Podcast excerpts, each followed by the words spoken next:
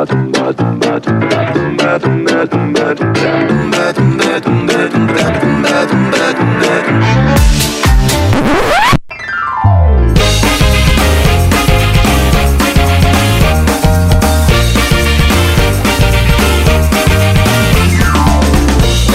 bem-vindos a melhor partida na pena. Cinéfilos de sofá. Diga da diga na pena. Pega sua pipoca. Mão uma sessão aleatória. Nossa, que inferno. Vai falar tudo. Nesse podcast, a gente sorteia um filme para chegar ao pau e virar dum dum dum. E cantar como adultos em de adolescentes inseguros sobre a sua própria sexualidade. Deus.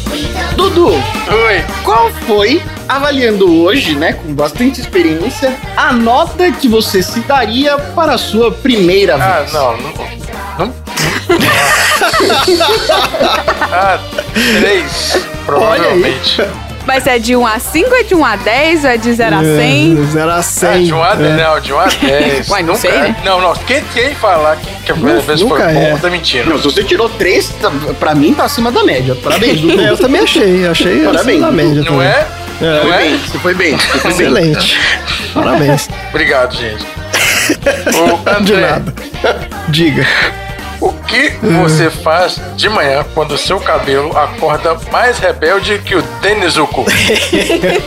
Graxa. Graxa no cabelo. Você, não, tô falando sério, você tem graxa aí pra você passar no cabelo, é isso mesmo? Não, mas eu tenho. Eu tenho uma pomada de cabelo. Mas eu não uso mais, porque eu não saio de O André casa. tem mais potes no banheiro do que eu. Olha só, falaremos sobre potes aí. Marina, é, ó, pergunta extremamente hipotética aqui. Ai, É. lá vem. Porque vai ter que ser de uma realidade, uma realidade alternativa. Tá. Se você tivesse que aprender um esporte pra reconquistar o seu namorado, que esporte que você jamais tentaria? Você fala assim, não, agora fiquei solteira mesmo. Peteca. Peteca. Eu odeio peteca. E se ele for um amante da peteca, ele me perdeu. Tá certo. Olha aí, que sorte que não é então, hein? É. Ah, que maravilha. E se o cara jogar peteca, Eu ralei os dedos no chão uma vez tentando jogar peteca e eu não gosto mais de peteca. se o cara jogar peteca com a canela, igual ele faz com o Ai, não, preguiça, Ah, gente. Preguiça de conquista, fute peteca.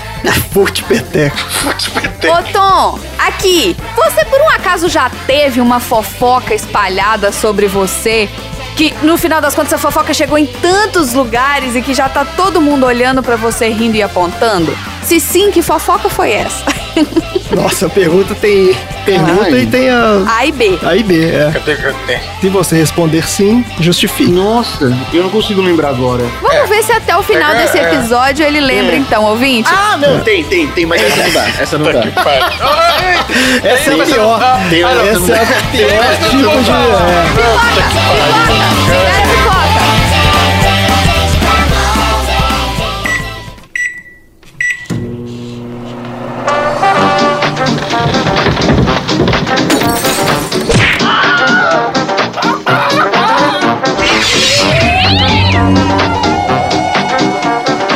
Sessão aleatória.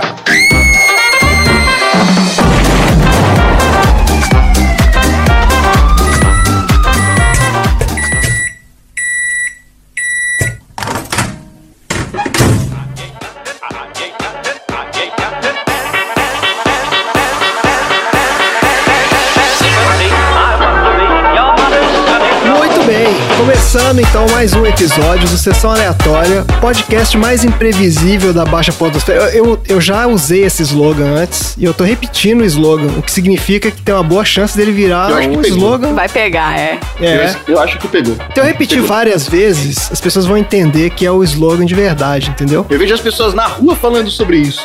Isso. Nossa, aquele podcast Você já ouviu a sessão imprevisível. aleatória? O que que é sessão aleatória? Cara, sessão aleatória é o podcast mais imprevisível da Baixa Podosfera. O cara fala, caralho, sério? Sério. Tenho que escutar agora, agora. tenho que escutar agora. É. Mas é o seguinte, esse podcast é o mais escutado na Rydell High School. Porque lá, você sabe que na Rydell High School só tem alunos maduros e extremamente dedicados ao aprendizado e ao conhecimento. né? Verdade. Sim, e fumantes.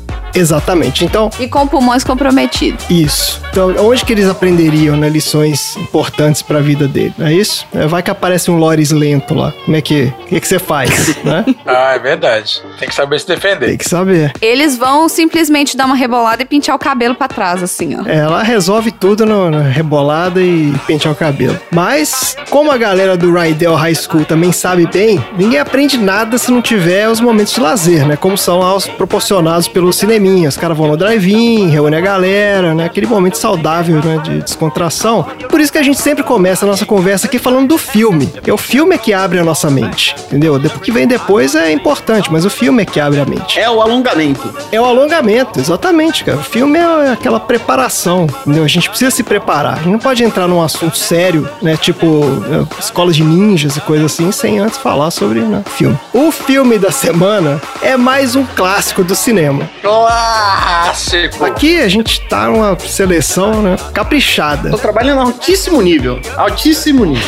E bem eclético. Chris, Nos Tempos da Brilhantina, um filme que é mais conhecido pela trilha sonora icônica e que talvez não tenha envelhecido muito bem. Mas a gente vai falar sobre isso. Só que antes, eu queria perguntar pra Marina por que, que ela escolheu esse filme pra lista dela. Marina, de onde saiu Grease nos Tempos da Brilhantina? Ai, gente, eu adoro Grease, assim, eu sempre gostei desse filme, as músicas, toda vez que eu assisto é três meses cantando as músicas, não tem Nossa, jeito. O André tá exatamente. aqui, prova viva, e pode falar que eu já tô, desde o dia que a gente Sim. assistiu o filme, cantando todas as músicas.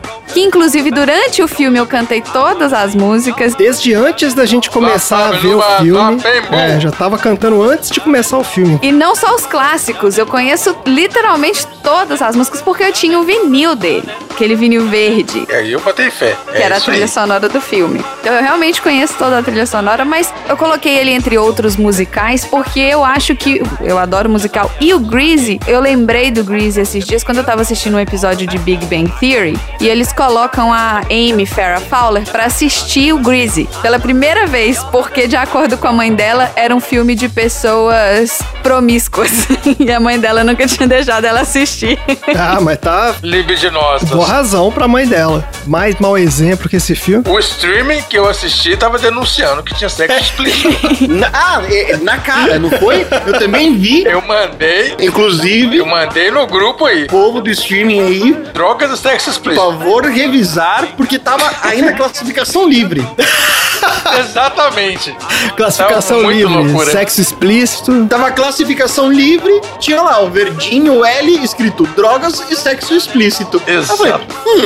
É, Você sabe por quê que aconteceu isso? Foi a galera do Tá IMDB que fez isso. E a gente Ah. vai. Ó, né? vamos lá, vamos lá. Grease nos Tempos da Brilhantina é um filme de 1978, dirigido por Randall, Randall Kleiser. Olha aí, nunca tinha ouvido falar. Não, como não? Esse cara fez outros filmes também. Que é os filmes que ele fez? Ah, eu tinha olhado, velho. Sim, mas eu acho que tá aí, ó. fez- Pronto, tá aí sua resposta. Ah, cara. não, eu espero que ele tenha feito outros filmes, Ninguém sabe. porque senão ele tá desempregado, né? Como é que ele chama? O Randall o quê? Eu esqueci, gente. Foi mal. Nossa. Randall Kleiser. Pelo nome eu não reconheci mesmo, ele deve ter dirigido outras coisas com certeza. Com o roteiro de Blonte Woodard, baseado no musical homônimo de 1971. O filme estrela o John Travolta no papel de Danny Zuko, Olivia Newton-John no papel de Sandy Olson e Stockard Channing no papel de Betty Rizzo. Daí a sinopse do IMDB desse filme, que foi escrita por um aluno da Rydell High School, é o seguinte: Sandy e Danny se apaixonam no verão e se dão conta que vão ao mesmo colégio, mas não sabem se o amor vai sobreviver. É isso. É isso, né? É isso. Não Ó, faltou nada, somos no mesmo colégio, mas É. não sabemos. Então, mas é, Amor de verão não sobe a serra, né? Exatamente, porque é meio isso mesmo, ó, a história é bem por aí. Nas férias de verão de 1958, então os adolescentes, vamos deixar claro aqui que são adolescentes, Danny Zuko e Sandy Olson vivem um romance, mas acabam se separando quando a Sandy revela que sua família pretende voltar para a Austrália, porque eles estavam de férias nos Estados Unidos e é assim que férias funcionam, né? Você vai para um país, depois você volta para onde você estava. O Danny é um cara local, né? Ele era um morador do local e com o fim das férias ele retorna então ao Rydell High School, junto com os demais alunos para o início do ano letivo. Daí nós ficamos sabendo que o Danny é líder dos Thunderbirds, que é uma gangue de greasers, olha aí, que causa todo tipo de algazarra na escola. Eu tô sendo eufemista aqui, porque na verdade é só algazarra que esses caras fazem. A gente fica conhecendo também as Pink Ladies, que é um grupo de garotas também greasers, lideradas pela Rizzo, que acabam fazendo amizade com uma aluna novata. Olha só, a própria Sandy Olson, cujos pais aparentemente em questão de dias resolveram imigrar para os Estados Unidos em vez de voltar para a Austrália. Vamos ficar um pouco? Vamos ficar um pouco. Fica mais. Que Gostei, custa? as férias. Vamos esticar, vamos esticar essas férias aqui. O que, que custa? Eu queria ver o filme que mostra o rolê da família Olson, que os caras é? estavam com passagem comprada de volta pra Austrália, né? Mas decidiram, não, vamos ficar por aqui. Daí o filme mostra as confusões desse grupo de adolescentes durante o ano letivo, com foco nas reviravoltas do romance entre o Danny e a Sandy, com direito a muita música, dança, bullying, sexo sem camisinha e brilhantina. E é isso o filme, certo? É. É, o filme é, é música, gente. Música o tempo Não. todo. O filme é o filme. Tem o roteiro lá. Tem, mas não é. não é, não é o quê? Assim, o filme também passa muito rápido, gente. É muito engraçado. Porque é tantas, são tantas histórias paralelas. Isso. Que você tem a história principal, que é a linha do Danny com a Sandy. Mas você tem várias linhas paralelas acontecendo. Você tem a linha da Rizzo com o amigo do Danny. Você tem a linha da menina que quer sair, largar a escola pra virar cabeleireira. Aí você tem a linha do carro, né? Que eles querem fazer um carro Mega Blaster pra poder correr no Thunder Wha- Whatever. E aí você vai e tudo acontece ao mesmo tempo. E não acontece completo. Pra mim, o filme conta a trajetória da French, que era uma menina que tava no ensino pro... Assim, o Rydell High School nada mais é do que o Senai americano. né? Porque o Senai é americano. Tava todo mundo lá interessado em algum ensino profissionalizante, os meninos estavam lá aprendendo a funilaria e mecânica. E as meninas estavam lá perdidas entre o que, que elas iam escolher, menos a French, que era uma menina muito determinada, que ela sabia o que ela queria. A frente é a menina que quer ser cabeleireira. Isso. Exatamente. É. A Marina falou que o filme é muito atropelado, as coisas acontecem tudo ao mesmo tempo, porque eles fazem uma linha de um ano, né? É porque a adolescência é isso aí, né? Ocorre em um ano. É o ano letivo dos meninos aí. É, e não fica muito claro. Dos adolescentes. O Leduto é bom. Pô, Ficou claro, ficou claro. É, é, começou o ano letivo. Os malucos com marca de barba, mas sabe, sabe quando você faz a barba e fica cinza porque você tem muita barba? As mulheres cheias de pé de galinha. Exatamente. Não. A Riso tem 40 anos. Pelo menos. Olha, olha só. Ninguém fez uma pesquisa aí, não? De quantos anos de verdade esse povo tinha? Claro que fez. Tem. O, o mais velho tinha 33, acho. Desse grupo aí. Não, então, a, a Rizzo tinha 33. É ela mesmo. A Stoker Channing, ela tinha 33 anos na época, mas o, a maioria da galera ali já tinha passado dos 30. O John Travolta era um dos mais novos, o cara tinha 23 quando fez o filme. É, exatamente. Nossa! Tem até uma história aqui, a- Cigarro envelhece, né, gente? Acaba com a gente. quando a gente for falar do falar dos, dos bastidores, eu vou falar um pouco mais disso. Mas o filme é o seguinte, cara, eu achei esse filme, eu achei muito errado esse filme, porque o Danny Zuko Ah, não. E aquela galera dele lá, os Thunderbirds, é o tipo hoje em dia o pessoal chama de boy lixo, certo? Não é isso? Nossa, mas. Eu tô ligado na- nas gírias da, da O André é todo modernoso. lixo. Boy lixo. É boy lixo, é. É, ok. Não, é, ele retrata bem a saga de Heterotops. heterotops. É do topzeira. É. Heterotop. Hétero topzeira. Tanto os homens quanto as mulheres. Ah, cara. Dois heterotops. Aqueles caras eram o Cobra Kai da Rydell High School. Porque eles são bullies, eles enchem o saco de todo mundo, ficam lá enchendo o saco do nerdinho, fazem porra Não nenhuma. faz porra nenhuma, não são muito inteligentes. Não, faz nada. Eles ficam só enchendo o saco faz nada. Exatamente, faltou um Daniel San ali pra dar uma surra nesses caras. Isso. Que eles eram os vilões da escola, pô. E a história é o relacionamento abusivo entre esse boy lixo, heterotop e a garota lá, que tava de boa. Ela tava afim do cara, ela gostava dele. E o cara fica maltratando a menina do início ao fim. Pô, que filme escroto. Mas ela também não segurou muito a emoção dela também, né? Não, não, o cara, ele se faz de gostosão pra galera dele, ele sente alguma coisa por ele, ele tenta mexer com o esporte lá. Boy lixo. Quando tá no meio dos outros boy lixo, vira essa Heterotop. cuspição de esgoto. É, lixo é isso aí. É, contexto é esse. Exatamente. Eu entendo seu. Eu acho que o filme tenta fazer isso. O cara tenta falar o que é, ah, eu vou dar uma. consertar aqui, não sei o quê, mas. É, mas no final, quando ela vira lá a, a Que é o menina lixo. Minas Malvadas, que é o lixo, ele também tá lá com a jaquetinha de esportista dele, porque ele supostamente mudou e tal. Queima a jaquetinha. Ele tira a jaquetinha, cara, Isso. Volta pro lixo. E volta pra. É, e começa a fazer a dancinha dele lá de, de boy lixo. Então, assim, eu acho que o filme meio que tenta levar pra esse lado, de que, ah, não, ele era um cara, na verdade, no fundo, ele realmente gostava dela, mas ele, ele, ele disfarçava e tal. Mas não é não, cara, é o contrário. Ele, na verdade, era um escroto e ele fingia que gostava dela. Aquele papinho dos dois lá na praia, eu não acreditei naquilo de, ah, isso aqui é só o início. Ele achou que nunca mais fosse ver ela, que tava nem aí. É verdade. É, ele veio com aquela historinha É. É verdade. Pra ver se ele conseguia alguma coisa lá no final. No final, não, né? No começo já.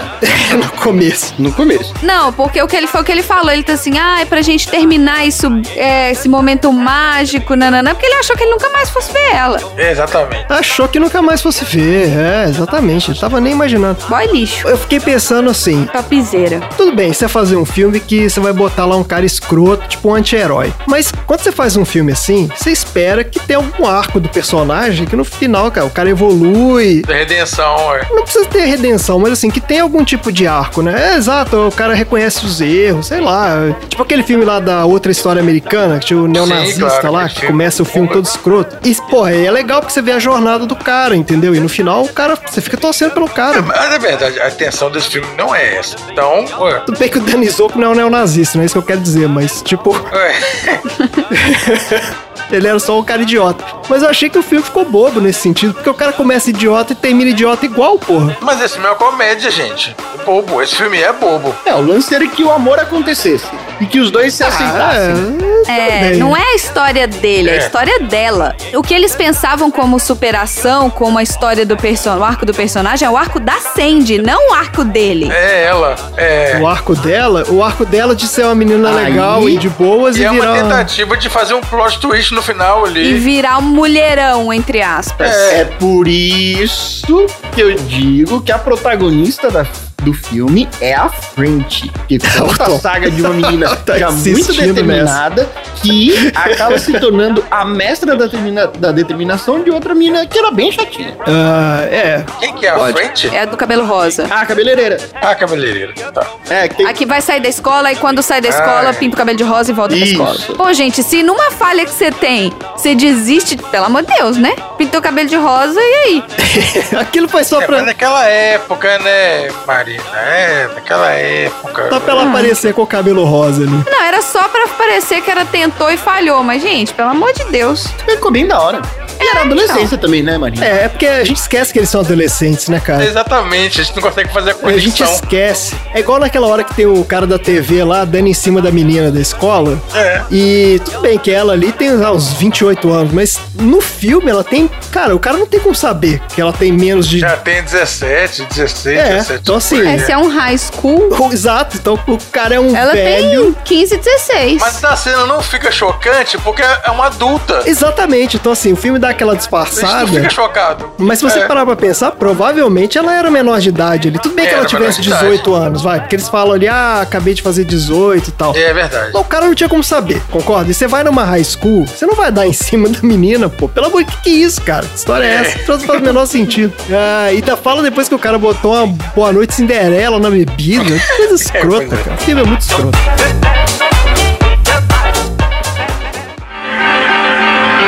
Cindy,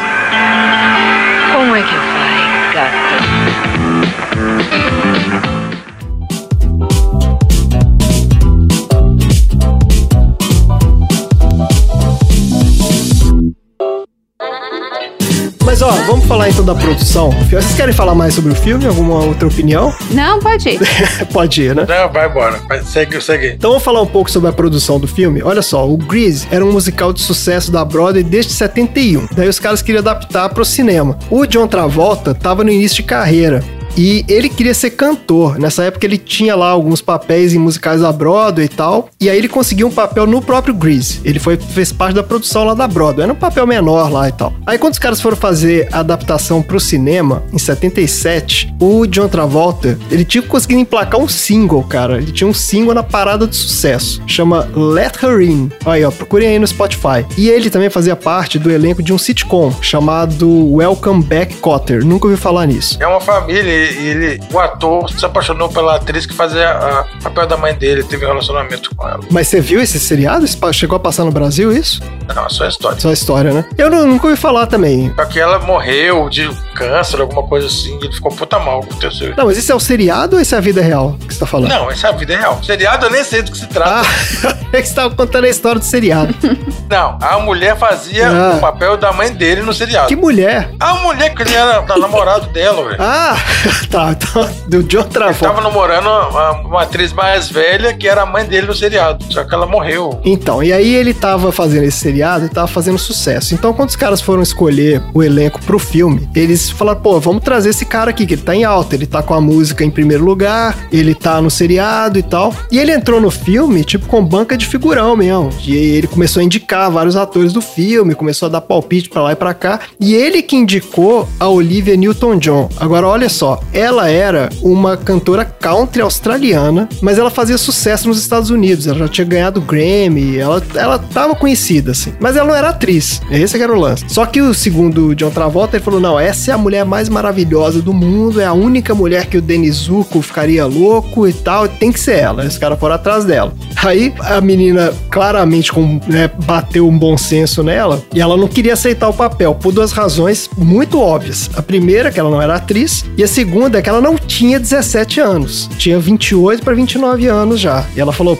vai ficar ridículo isso aqui. Aí que provavelmente foi a hora que os produtores falaram assim, minha filha, você não tem noção de quem mais tá nesse... Não se preocupe com isso. Porque é aquela história que a gente falou, o elenco inteiro já tava lá na casa dos 30 e tanto, né? Aliás, eu vou abrir um parêntese aqui, porque eu fui procurar saber por que que em Hollywood os caras têm mania de botar esses atores de velhos pra fazer papel de adolescente. Isso é um procedimento normal. Você quer ver um exemplo recente disso? O cara que fez o Homem-Aranha aí, o Tom Holland. Esse cara tinha 20 anos quando apareceu lá no filme do Guerra Civil e tinha 22 quando filmaram lá o último Homem-Aranha, fazendo papel de adolescente de 15 anos, né? E a menina que fez a namorada dele também, mesma idade. É, mas eles enganam melhor do que o pessoal do Grease. Exatamente. O que aconteceu é que os caras de Hollywood aprenderam a fazer melhor isso. Então, assim, eles pegam atores que parecem mesmo mais jovens. Mas eles sempre fizeram isso. A razão é muito simples. Ah, tem um seriado Hum. musical que é isso também, o tal do Glee. Os caras são todos adultos fazendo adolescente cantando, é verdade. Exatamente. É, e assim, gente, você também tá fazendo um musical, você colocar uma pessoa, um adolescente cantando no musical é um risco. A adolescência é quando muda a voz. Exatamente, Então, se é você verdade. bota um menino de 14 anos, quando ele fizer 15, a voz dele é outra. Quando ele fizer 16, a voz dele é outra. É. E ele vai, durante toda a produção, ele vai fazer um ano, dois, entendeu? Principalmente pra musical, você não pode botar o adolescente muito jovem também, por causa disso, a voz muda, né? É, no caso de- dessa série aí, do Cliff, faz todo sentido. Porque é isso mesmo, o cara vai ficar vários anos lá, né? É. Mas o, o motivo, na verdade, é bem mais simples do que isso. É porque pra contratar adolescente, tem um monte de regra que os caras têm que seguir. Porque, Ah. assim, é trabalho infantil, trabalho infantil, entendeu? é. Então, assim, Ah, tem que ter autorização dos pais, o pai tem que estar... Aí tem que ter um guardião, tem que ter um não sei o quê, não pode gravar depois de tal hora, Exatamente, é isso aí. Tem horário definido. não pode gravar no fim de semana. Tem que respeitar as aulas, lá o período letivo. Aí tem prova na escola, o menino tem que ir pra fazer a prova. É verdade. Então o estúdio fala assim, cara, tudo bem, o personagem tem 17 anos, pega um cara de 20 e poucos aí, bota lá, entendeu? E tá resolvido o problema. Bota a Maria Chiquinha na menina que ela fica com cara de é, 15. tudo bem, 20 e poucos, mas 33 tá. Exato, então, é o problema é que o pessoal... Ia falar isso. Tá bom. Eu entendi as regras do até 18 anos, mas o dobro? Porra. Mas o André tava falando aí do Tom Holland, que é o Homem-Aranha. Ele tem cara de criança, aquele menino. Exatamente. Então é só você achar a pessoa certa. É isso aí, é porque os caras não tiveram, né, o, o bom senso de procurar Os direito. caras não ficam com preguiça de procurar. Eles falaram, É. ah, cara, quer saber? Bota esse bonde de adulto aí mesmo, tanto faz. uma preguiça aí. Não é preguiça de procurar, é porque eles não procuravam at se você olhar, por exemplo, o filme tem zero diversidade. Eles não estão preocupados com diversidade, eles estão preocupados em trazer o. o- Não tá, imagina. Eles estão preocupados O em cara trazer o cara sucesso. que tava na parada pra É, que ele seja o exatamente. atrativo do filme, não a história em si. E por aí vai. Ah, não tinha preocupação nenhuma com a diversidade naquela Zero. época. Só nenhuma, imagina. O- os negros, gente. Não, tem um Era só negro que eu- músico. Que eu, vejo ele no meio da galera, de vez em quando ele aparece dançando. E, e os caras do, da banda lá. É, eu só vi nos caras da banda. Tinha uns caras assim também. É, os caras da banda, é verdade. Não tinha um na nem na oficina. Mas na escola não tinha nenhum aluno negro ali. Na É. escola tem um, tem um Tem dançando. um, é, de vez em quando um ele cara. aparece. É, Imagina. um cara. Ah, uma vergonha, né? É um absurdo. Mas aí, olha só, vou voltar aqui na história da Olivia Newton-John, que eu achei interessante isso. Daí, pra dar uma força pra ela, então os caras resolveram o problema da idade, só que, como ela não era atriz e ela era australiana, ela não conseguia fazer o sotaque americano. Daí mudaram a história original e inventaram essa história de que a personagem dela era australiana. E por isso que tem aquele rolê do início lá de que, ah, que ela ia voltar pra Austrália e depois desistiu. É só pra justificar que ela era australiana pra ela poder falar o sotaque normal dela, entendeu? Ah, que bom. É, então deram uma torcida na história ali, que também aquilo ali passa batido. Você Passa ah, muito falou em batido. cinco minutos ali, justificou o, sotaque dela, e aí a menina ficou tranquila de fazer o personagem. E foi uma decisão super acertada, porque aí daí a carreira dela decolou. Depois disso, tanto dela como do John Travolta, né? Os caras realmente aí viraram um sucesso, estouraram mesmo. Ó, o filme custou 6 milhões de dólares e rendeu 160 milhões. Ele foi o filme de maior bilheteria de 1978 e se tornou o musical de maior bilheteria de todos os tempos. Caraca. Que nessa época era a Noviça Rebelde. É. Não, mas nessa época, né? Quando ele foi lançado. Ah, tá bom. Ele superou a Noviça Rebelde. Hoje, ele é. Ó, eu tenho aqui a listinha. Eu tô ficando sócio da American Film Institute. Tô, Daí. tô ligado na lista dos caras lá. Ó, ele é o sétimo musical de maior bilheteria de todos os tempos. Arrecadação total de 396 milhões. Vocês querem saber qual foi o maior musical de todos os tempos? Tem aqui. Não é Noviça Rebelde? Não, La La Land? Não. Ó, eu vou falar aqui de trás pra frente, hein? Em sexto, Les Miserables, Filme, o de 2012. Musical. filme musical. É, aqui é a lista Tá. dos musicais que mais é, arrecadaram dinheiro na história. Então, em sétimo lugar é o Grease, 396 milhões. Depois tem Les Miserables de 2012, 441 milhões. Tava na lista. Isso. La La Land em quinto, Tava na lista também. 446. Em quarto é aquele o grande artista, The Greatest Showman. Como é que é o nome do filme? The Greatest Showman ganhou mais dinheiro que esses outros? Ganhou. Nossa, Segundo essa lista aqui, sim. Faz sentido. Aí tem em terceiro Mamma Mia. não faz. Faz, é o Greatest Showman.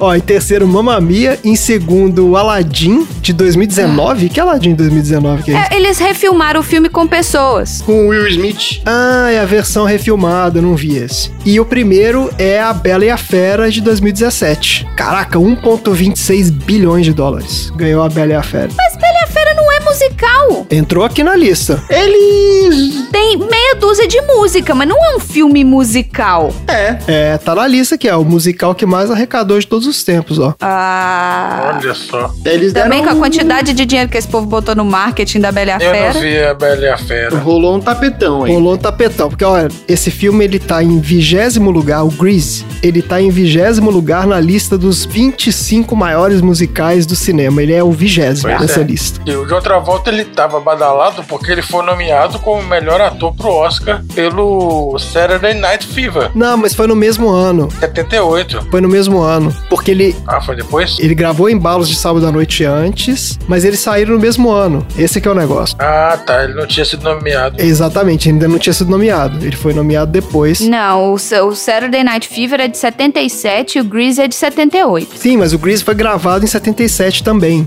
entendeu? Ele foi lançado depois. O lançamento foi depois, entendeu? Mas já tava rolando rumor que o menino tava, tava bem no outro filme. Então, por isso que eles colocaram ele. É, exatamente. Ele tava na crista da onda mesmo, e por isso que os caras chamaram ele pra esses filmes todos, e os dois filmes estouraram. Então a carreira do cara decolou mesmo. Aí depois, nos anos 80, ele fez um monte de porcaria e, e aí, né, caiu no, no ostracismo lá. depois o Tarantino trouxe de volta. É, exatamente. Ele só foi voltar lá no Pulp Fiction. E hoje ele é o GIF que olha pra um lado e pro outro, pra um lado e pro outro. exatamente. é o Vince Vega. Claro, excelente essa cena. E como vocês gostam da trilha sonora desse filme, vou falar aqui que a trilha também foi o maior sucesso na época. Ele foi o segundo álbum mais vendido de 78, perdendo só pra trilha sonora do Embalos de Sábado à Noite, que era dos Gees e que, né, também tinha aí o nosso amigo John Travolta. Que é muito bom também. É, exato. Tá bom, gente, é isso. É isso que a gente tem pra falar desse filme maravilhoso.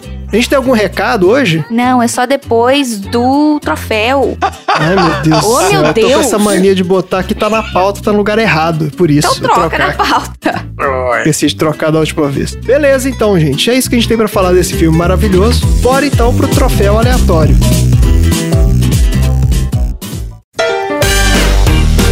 Troféu aleatório.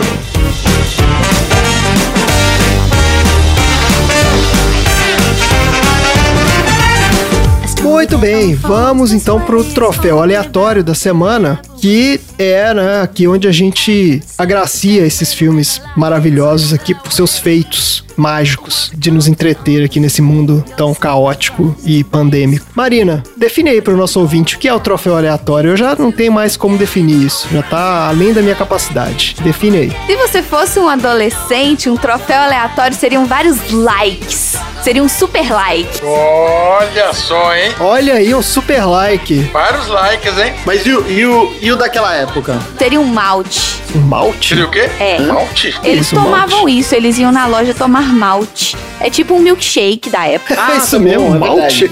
É. Nossa, É verdade. Caramba. É. Aquele lugar que eles foram pra fazer aquela refeição é um, é um malt store, que é tipo uma loja de milkshakes. Ah, Malt Store. Que era o que chama malt. Se você procurar malt, M-A-L-T, é esse milkshake antigo. Inclusive, olha, olha, olha que vai. É um, negócio, é um negócio que dá um amargorzinho a mais. Lá Olha o vem. gancho, olha o gancho, olha o gancho. Inclusive, parem pra pensar no ovo maltin. Ah, uai, Olha só. ovo maltine era um malte de ovo? É Não, não, não. É uma partezinha que dá um amargorzinho, uma crocância e uma consistência maior no seu chocolate que vai no milkshake. Olha aí, quem só. diria? É. Aqui é muito imprevisível. Vocês podem procurar aí na- nas intervets da vida os malt shops. Eu falei malt store, não é malt store, não. É malt shops. Os malt shops vendiam malt shakes. Ah, Olha só. faz sentido. Aí. Já tá no seu assunto já, Marina? Porque nós estamos falando aqui. Não, não, não, calma. Troféu aleatório. Calma Tá aí, gente. danada. Vamos começar com o troféu aleatório. Então, e Dudu, fala aí. Qual é o seu troféu aleatório pra esse filme Olha maravilhoso? só, eu selecionei na categoria Peguei emprestado dos meus filhos Ó. a piscininha safada que aparece quando Olivia Newton-John tá cantando a música dela. Bosta, agora eu vou precisar escolher outro. Piscininha que o diretor pegou emprestado dos filhos dele pra poder botar o reflexo do John Travolta. Nossa, Esse aquele aí. efeito ali ficou bonito, hein? Taca, agora eu vou precisar pensar em outro. Se ferrou, Tom, se ferrou. Nossa, eu vou precisar pensar em outro. Aquele ali foi que o cara deve- decidiu gravar, né? Mudou a cena na hora e não tinha Essa cena foi a última cena, eles gravaram depois. É. Gravaram bem depois, o filme tava quase pronto já. E será que foi essa cena que teve um problema lá que estragou o filme? Deu problema que estragou? É, eles tiveram umas cenas que eles tinham gravado no final que deu um problema lá, estragou o filme e as cenas ficaram preta e branca. Nossa! E os caras ainda tentaram depois colorir as cenas usando aqueles processos de colorizar, que é um troço extremamente tosco. Ah, é, tem uma cena que dá bem ruim. Exatamente, então eles conseguiram uma Ah, no não é a cena da fogueira, não. Porque ela tá muito bizarra na cena da fogueira. Que ela fala.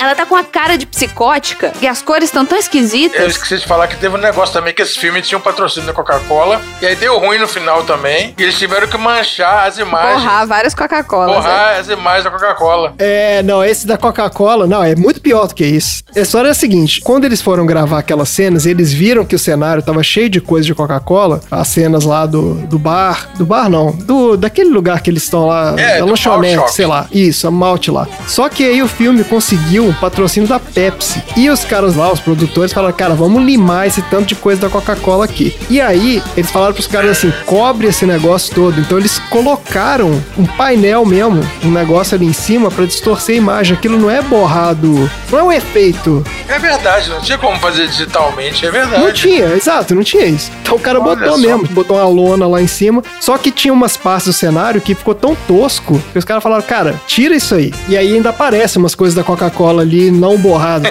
Muita coisa tosca. Mas vamos lá então. Marina, qual é o seu troféu aleatório pra esse, esse ícone clássico do cinema? O meu troféu aleatório é o troféu Maguila o Gorila, Hã? que vai pra aquele grandão que ela resolve namorar pra fazer ciúme no Danny, Coitado. que tem cara de panguá, que fica Ah, gorilando. o jogador de futebol. É o jogador de É, futebol. o quarterback. É, o quarterback lá que só serve pra martelar o negócio pra. Coitado. A única cena onde ele ganha alguma coisa é quando ele martela e vai parar no negócio, puf, né? No final, na Ah, cena era final. ele, de graça. Mostra de graça ele fazendo isso. De graça ele lá. E assim, o legal é que ele bate, mas ele não mostra que bateu lá no teto. Só mostra que o negócio subiu. É, não, e- mas faz o barulho. Faz- só faz o, só faz É. o barulhinho, é, só É, faz o mas barulhinho. até aí, edição de som tá aí, né? Ah, você vai mostrar, né, Tom?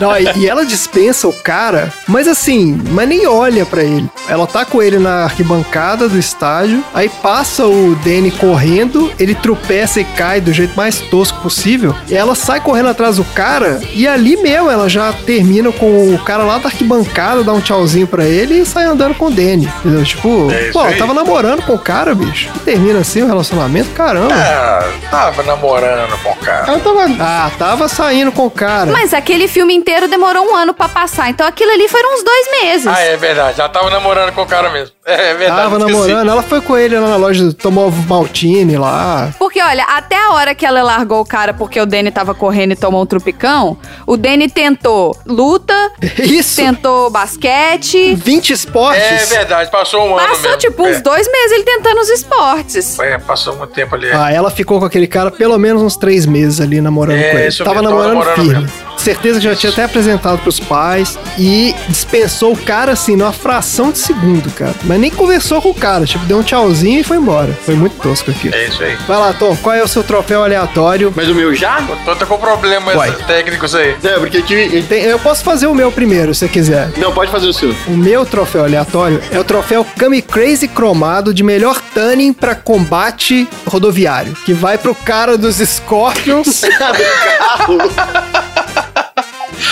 O carro dos o cara da gangue, que na hora que vai bater lá o racha com o Danizuko, o cara tem uma lâmina no... O que, que é aquilo, cara? O Mad Max ali no... Estilo No pneu. carroça no, no Império Romano. Porra, É, isso aí. No filme Spartacus. Melhor adaptação do filme Spartacus pros dias de hoje. Estilo Spartacus, é isso ele mesmo. levou um pouco a sério demais aquele racha ali, eu achei. Ainda tinha o escapamento do carro dele que soltava fogo. É. Sei lá como que conseguiu fazer aquilo ali. E aquele negócio que rasgava o carro, os carros. Eu não sei se vocês lembram, mas antigamente, se você batia o carro, o carro não amassava. Cara, É verdade. A lata do carro era mais forte do que qualquer coisa. E aí você vê aquele negócio igual um abridor de lata É isso mesmo. abrindo o carro assim do. Ah, Essa situação dos carros. Puta, obrigado, obrigado. Eu pensei num bom. Eu pensei num bom. Aquele racha foi maravilhoso. Então tá aí o troféu Kami Crazy cromado pro nosso amigo. Eu não sei nem o nome do cara, é o cara dos, dos É Scorpions. o cara dos Scorpions. é o que tem uma cicatriz na cara. Que tem uns 40 anos. É aquele cara. tem uns 40. E a namorada dele, que era aquela tchá-tchá, não sei o que, ela é. tinha uns 45, É, cara. Então ela é mais velha que eu. Era fumante, fumava três maços por dia. Fazendo papel de adolescente, cara. Que história. Essa galera desse filme, eu vou te falar. né? Ela tinha voz de fumante. Vamos lá, Tom. Qual é o seu troféu aleatório pra esse filme O sensacional? meu troféu aleatório vai justamente o troféu aleatório Dizis Toreto. Aham. Pra falar sobre os duelos em geral do Velozes e Furiosos dentro deste filme. O primeiro, que era justamente o carro do, do rival lá, do cara que ele sai em disparada, liga o turbo, o carro solta fogo pelas ventas e não muda em nada a velocidade do carro. Exato. Em nada. Em nada. É em nada. puramente estético o negócio. E o outro é justamente o final do, do racha, onde o John Travolta passa por uma rampa, o carro cai de bico no chão, O capô levanta. arrebenta o capô do carro, o para-choque, a frente inteira do carro. Ele sai andando normal, passa lá na frente, olha de trás pro cara com uma cara de ganhei de você, apesar do meu carro ter destruído muito mais do que o carro do cara, porque o outro cara só enfiou o carro na água e vai todo mundo comemorar com ele, como se isso fosse uma vitória. Ai, cara. É isso aí. Mas é porque É. o prêmio do negócio era o carro, né? Um ganhava o carro do outro, não era isso? Ah, é? O prêmio são os papéis, é, são os papéis do carro, os documentos. Mas ele não aparece com o carro Eles do cara. vão correr pelos Pink Papers. Exatamente. Antes disso, eles batem na traseira do carro no. E aí eles falam que precisam comprar um carburador novo, tá aí uma mecânica bastante esquisita. E no final do filme, o carro simplesmente tem um capô transparente e o carro voa. É mesmo, cara. O capô de acrílico. Não, mas aquilo é metáfora. É Ah, não metáfora. diga. Será que realmente o carro saiu voando ali? Não, não, não pode ser. Ué, mas vocês estão. Que adultos vestidos de adolescentes vão fazer uma metáfora dessa. Então, ué, mas vocês estão. Não, o ué. acrílico não. O acrílico é só tosco mesmo. O carro voando é óbvio é pô. É, ué. Não, sim, não, não, mas não, mas o carro, esse carro, Não, esse filme o tempo todo faz metáforas de, de, de sexo. esse carro inteiro de acrílico, Ah. ele não existe. O filme inteiro faz metáforas sobre É, ué. sexo. A começar porque o filme, algumas pessoas entenderam como graxa. Eu entendi o filme como lubrificante. Ah, verdade. Ah, olha aí, é outra interpretação, tá aí. É outra interpretação. Tosco. Mas lubrificante é lube. A tradução do filme deveria ser vaselina, então. É isso. Mas aí também ia ficar muito na cara, né? É. Já basta tudo na cara que eles, que eles falam. Ó, vou te falar que tem nada a ver com nada, mas existe uma paródia brasileira, que é dessa época também, uma porno chanchada, que chama Nos Tempos da Vaselina, que era uma paródia desse filme. Aí, olha aí. Nossa, Que os caras pegaram exatamente essa coisa que o Tony pensou aí, ó, bem uma mente poluída. provavelmente tem Tarcísio Meira no meio, Vera Fischer, como é que é? Cadê? Deve ter, sei lá. É esses filmes da boca do lixo, aí, sei lá. Ai, cara. Beleza, então, olha só. Premiação, mais uma vez. Não deu pro Leonardo DiCaprio dessa vez, hein? Ó. Não deu, não. Foi pra ele dessa vez. Ah, Ainda tá faltando esse prêmio do Leonardo DiCaprio, mas Bateu quando você não tá trave. no filme é difícil, Leonardo DiCaprio. É. Vai ter que aparecer no filme, senão você não vai ganhar prêmio, não. Ele vai ter que trabalhar mais. Trabalhar mais. Não tá aparecendo em filme nenhum. Beleza, gente. Muito bom. E antes da gente ir pro primeiro assunto aleatório, o que que tem de novo no Sessão Aleatória, André? Ah! tá, tá Ah, vendo? me pegou. Ai, meu Deus. O que, que tem de novo no sessão aleatória? Olha só, tem o seguinte: tem a possibilidade de você torturar a gente, que é você sugerir seu filme pra uma sessão aleatória, que vai obrigar a gente a assistir, seja lá o que for que você colocar, porque aqui a gente sorteia, a gente respeita o sorteio. A gente não tem esse negócio de falar que, ah, porque a urna eletrônica não funciona, não. Aqui você sorteou, a gente assiste. Então é isso. Tem que votar lá, como é que é o negócio? Tem que ir no formulário. Isso, tem um link no post do episódio ou um botãozinho no Linktree do Sessão Aleatória. É isso, gente. Vai lá, sugere lá um filme, coloca no sorteio e a gente vai ter a sessão do ouvinte. Isso aí. Que vai acontecer periodicamente. Aí. E a gente vai botar tudo lá num, num chapéu seletor e vai tirar que, que o chapéu escolhe pra gente. Certo? É isso aí. É isso aí. Beleza. Então, bora pros assuntos aleatórios.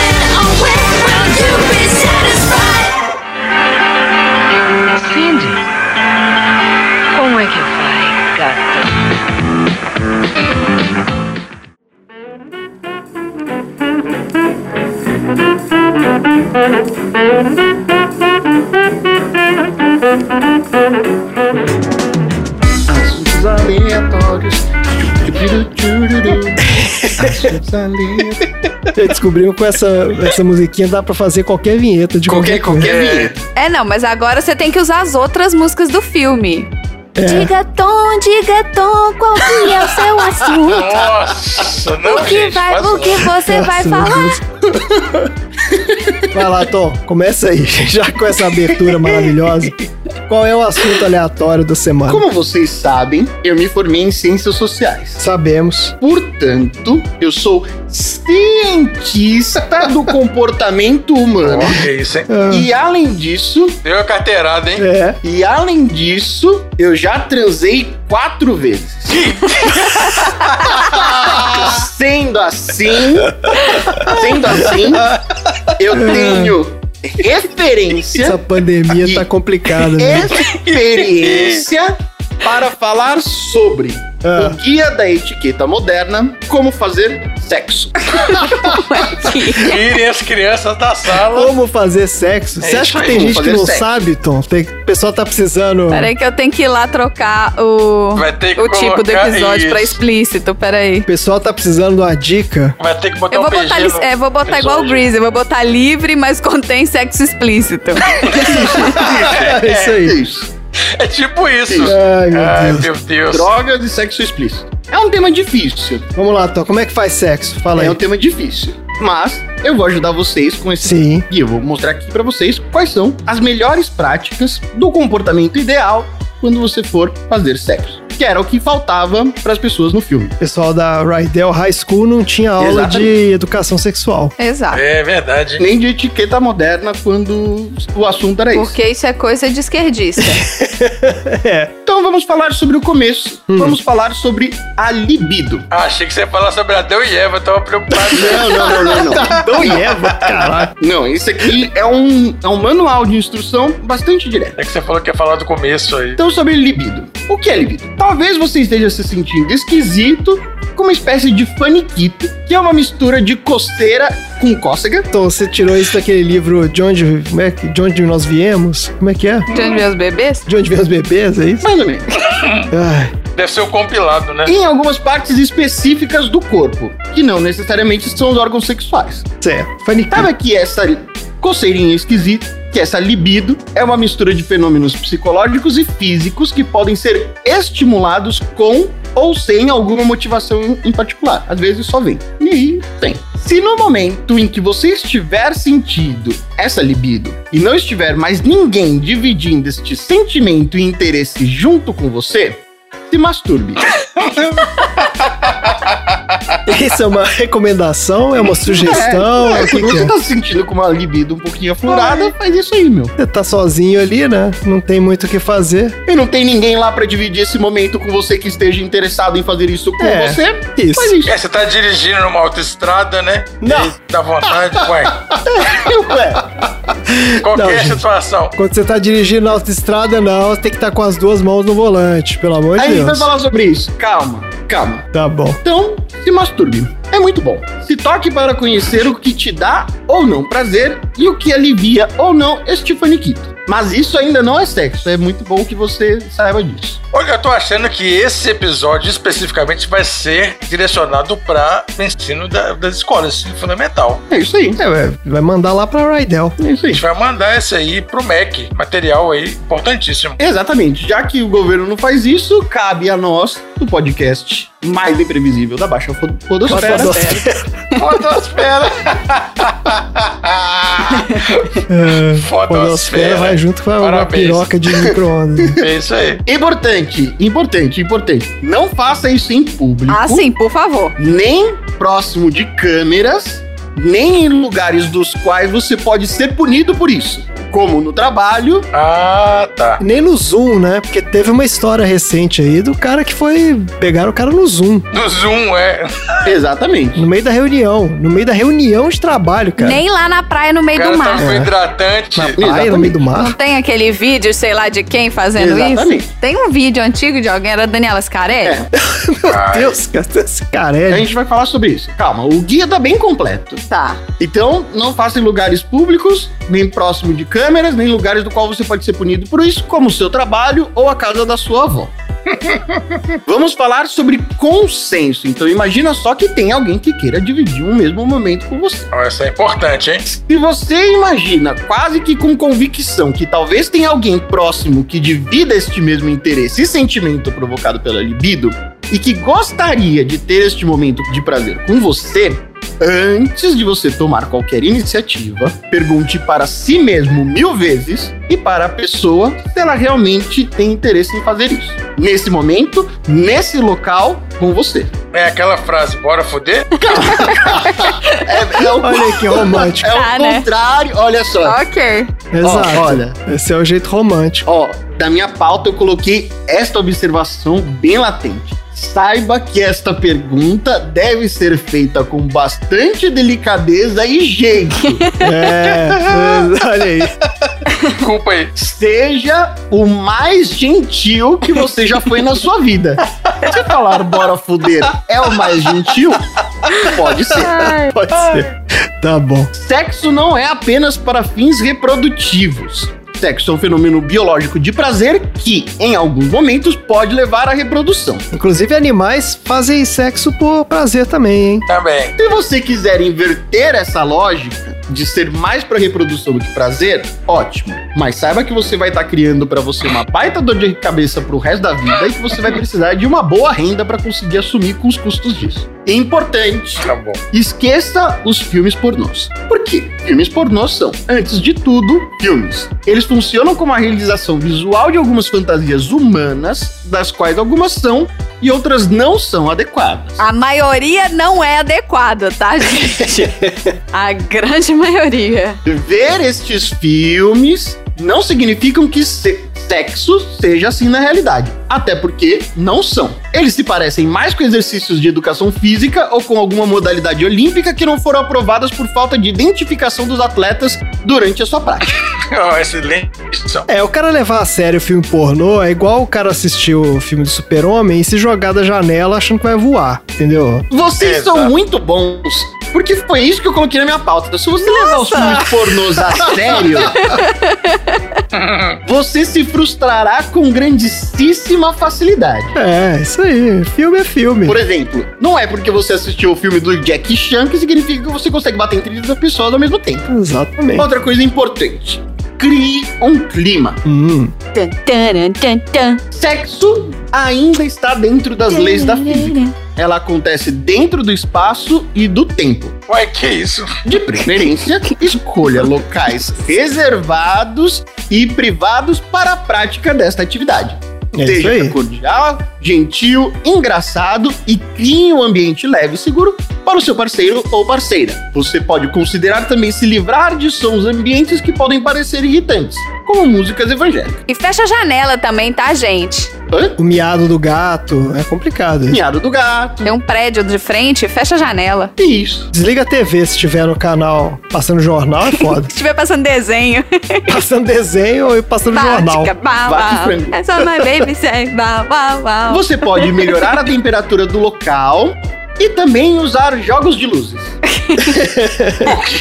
Esteja bem vestido antes de ficar pelado. Mas, gente, Eu não estou tratando aqui diretamente de roupas caras, mas com certeza de roupas que estão no limiar entre a preguiça, a velhice e a mendicância. Então coloque essa tríade aí e evite tá nesse nessa tríade aí. Eu acho, Tom, eu queria te contar. Só pra falar assim, que às vezes a roupa pode até. ai, Que a roupa esteja pelo menos limpa e que Ah. você esteja banhado. Calma. Vocês são muito bons. A gente É vai mais importante que a roupa. a gente vai falar sobre isso. A gente vai falar tá sobre pulando isso. etapas aí, Marina, é por isso. É, a pauta do Tom tá Calma. muito completa. Tá mesmo. É porque a roupa, tipo assim, a roupa você tira. Mas se a roupa tiver suja, dá nojinho, entendeu? Não, então, mas é por isso. É, Esteja muito bem, bem vestido antes de ficar. Porque essas roupas são menos atraentes para a criação do clima que eu falei ali atrás. Sim, entendi. Segure a vontade de sair penetrando por aí. Esta parte é a que menos importa. Durante o sexo. Você está vendo filmes pornôs demais e eu já falei sobre isso. Não romantize tanto, principalmente se esta é a sua primeira vez. Olha aí. Porque ela vai ser tão frustrante que você vai começar a idealizar a cena e tentar fabricar um clima que não existe e talvez isso deixe dois. muito pior. Exatamente. Pior que a nota 3 dos outros. temos, temos notas aí. Beije. O beijo é o primeiro grau de intimidade. Tudo começa aí, no beijo, na troca de olhares. Por isso, beije bastante para tornar tudo mais leve, íntimo e seguro. Se você ainda não sabe beijar, dificilmente terá uma boa incursão nessa aventura. Assim como você não vê bebês por aí disputando triatlo, porque eles nem sabem engatinhar. Ótima comparação. Boa analogia. Toque e descubra as zonas erógenas. Além do beijo como segundo estímulo prazeroso, já que o primeiro foi falar mal da família Bolsonaro, Meu Deus do céu. o toque entre peles e lugares desconhecidos pode provocar uma sensibilidade esquisita. Isso a gente chama de mais prazer. Quanto mais positivo for a sua incursão sobre as tais zonas erógenas, que são estes locais com maior sensibilidade, maior será o seu sucesso no sexo. Seu Eu sucesso? sou sexo no sexo. No sexo. Gostei. Esteja limpo. Olha aí, essencial. Esse tinha que ter sido o primeiro. É que Assim, primeiro é falar mal do- da família Bolsonaro, depois esteja limpo de banho tomado. A gente não fica falando de Bolsonaro na hora que você vai transar, não. Não, não, é. Isso vai É, então, que vai zoar o seu Tava sexo. demorando pra É, ter uma... isso é lá antes. Isso é lá quando Vai você. zoar é sua, isso aí. noite. Não fale Isso sobre foi lá isso. quando você foi levar pra tomar um É, só malt se shake. for na, no malt shake É. lá. Esteja limpo e cheiroso se possível. Se possível. se não for possível, né? Paciência. Se não, porque às vezes acontece, às vezes É, acontece. às vezes é depois da festa, né? E tá todo mundo suado. É, aí paciência, né? Aí tá todo mundo na mesma. É, aí foda. É, então, às vezes acontece. Não dá pra criticar. Se não, certifique-se de culpar alguém por isso. Sem perder muito tempo. É, Ai, tadinho do cachorro. O cachorro? Como assim? mas não perca muito tempo dando desculpa. Seja recursivo. Ah. Utilize acessórios e explore bem o local onde você está. Evite itens religiosos. Os deuses e deusas não tem nada a ver com isso. Proteja-se. Leve sempre com você a sua carteirinha de vacinação e seus exames mais recentes. Além, Tá ficando muito complicado esse dia seu aí, Tom. Além de usar Ah. camisinha, até mesmo com o seu parceiro que você conhece há anos, não é porque vocês jogam bola todo sábado que isso vai evitar as ISTs, não é mais DSTs. Ah, é? Ah, não? Esteja atento à atualização das nomenclaturas, porque algumas coisas são infecções e não doenças. Ah, infecções sexualmente transmissíveis. Treine o uso da camisinha. Do contrário, será uma situação bastante traumática você achar que é um acessório que você calça como se fossem Uma dica, pode botar, tipo, entre parênteses e, e em itálico, assim, é... Sim, vai caber. Você não é... Vai caber. Não, não se preocupa, Vai vai, caber. caber. Vai caber. Vai caber. Você não é, sabe? Você consegue enfiar uma camisinha hoje em nenhum braço. Se você colocar na sua cabeça, como se Se fosse. você colocar na sua cabeça, entra. Cabe, Então não vem exatamente. falando que não cabe se é bem dotado, não. Você já viu os caras quando infla a camisinha, como é o tamanho que ela fica, meu amigo? É. O troço É, então. estica, É, que é o... Tem uma foto que no Instagram de uma menina que ela postou que o postou o print do cara falando que ele não pode usar camisinha porque ele é muito bem dotado. É. Aí ela pegou a camisinha, enfiou no pé e veio até o joelho dela assim com a camisinha. Nem se você for tão dotado quanto a minha batata da perna. É. Vai, vai devagar, jovem. Você não é tudo isso. É. Devagar se vai ao longe. Seja gentil e cordial. Começando devagar, com um ritmo frequente e caloroso. O prazer, ó, essa, é uma. é- isso é uma lição de sabedoria, hein? Para tudo que você. Se você tá lavando a louça, se você tá limpando o quintal enquanto você tá vendo assim, para, para. O prazer é igual ao botão de um elevador. O elevador não vai chegar mais rápido só porque você tá apertando o botão freneticamente. Essas analogias estão excelentes. Consenso, de novo. Não pense que só porque você está transando com uma pessoa que você tem full access Yep. ao corpo da outra pessoa. Claro. Não saia jogando para um lado e para um outro a outra pessoa como se ela fosse um boneco de posto. E vamos falar no final sobre orgasmo. O orgasmo varia de pessoa para pessoa. Não existe regra, não existe segredo e nem manobras radicais. Ou seja, não existe game shark do orgasmo. Segure o máximo que puder, principalmente nos primeiros minutos. E fecho aqui o meu guia da etiqueta moderna do sexo. Tá excelente essa etiqueta, Su. Tá muito. Achei que tem muita regra aí, mas tá. Concordei. Acho que tá legal. são notas. São recomendações. É um guia, é um guia, É, recomendações. recomendações amigáveis. São, são sugestões e recomendações. Vale a pena Isso. pensar sobre. Tem umas que certamente você deveria seguir Pensar sobre. independente né, de qualquer coisa, obviamente, que são realmente muito importantes. Outras do tipo essa aí, que tem que usar acessório, tem que. como é que é? Não pode usar coisa religiosa. Eu acho o seguinte: você tá ali no. As duas pessoas estando confortáveis com o que tá rolando ali, tá valendo, entendeu? O que não pode é ficar desconfortável. Então, a pessoa ficou desconfortável, pronto, muda de, né? Muda essa estratégia. Mas de resto, cara, tá valendo tudo aí, ó. Outro dia tiveram o quê? 300 pessoas lá na, na orgia lá do, de Berlim. Foi, mas alguém deixou o gás ligado. É verdade. Tem problema lá.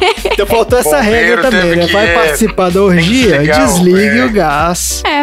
Verifica. Não verificaram, E tá tudo no não. lugar. Tava vazando o gás. Verifica a elétrica e a hidráulica da casa. É isso aí, é isso aí. Excelente, Tom, gostamos demais. Muito boas dicas. Eu, o pessoal da Rydell tinha que ter escutado esse, esse podcast aqui. É uma pena que não tenha escutado, porque, né, facilitaria muito a vida de muita gente. Bora pro próximo assunto, então.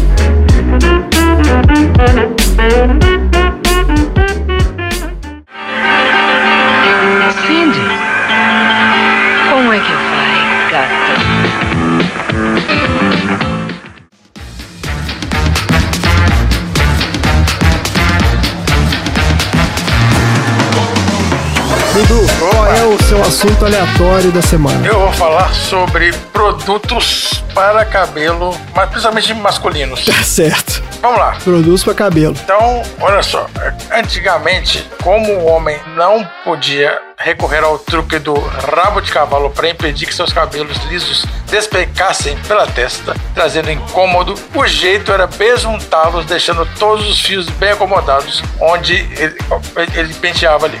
Então, é, nessa época, a cosmetologia e os produtos não eram tão conhecidos, não existiam na verdade, e as pessoas usavam outras maneiras para besuntar seus cabelos. Tá. Então, olha só, na Europa de 1300 havia uma fórmula considerada infalível. Misturava-se gordura de lagarto com fezes de pombos. Ai, que nojo. Com gordura de lagarto.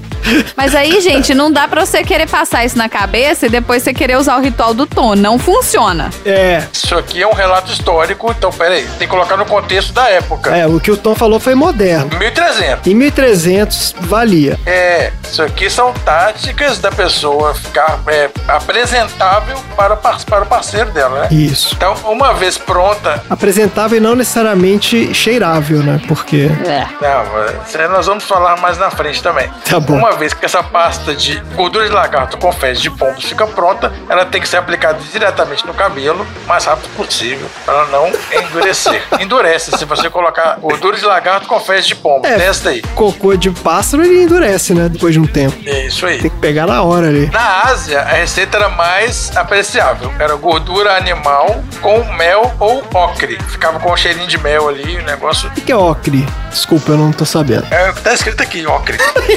Ué, o que é ocre?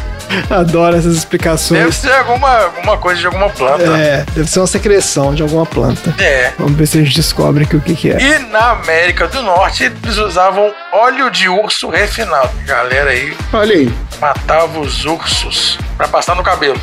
Em 1800 começaram a ganhar no mercado inúmeros tipos de gorduras vegetais, com destaque para o azeite de oliva e o óleo de palma, que deixavam os cachos com aparência molhada. Mas o objetivo. O objetivo é deixar os cabelos Ah. presos. Presos. É, Ah, pra não ficar esvoaçante. isso, você deixar o cabelo preso. Banha de galinha era usada também, em alguns lugares. Banha de galinha dá brilho e conserva a cor. Hum. Então, a pessoa mais velha passava banho de galinha.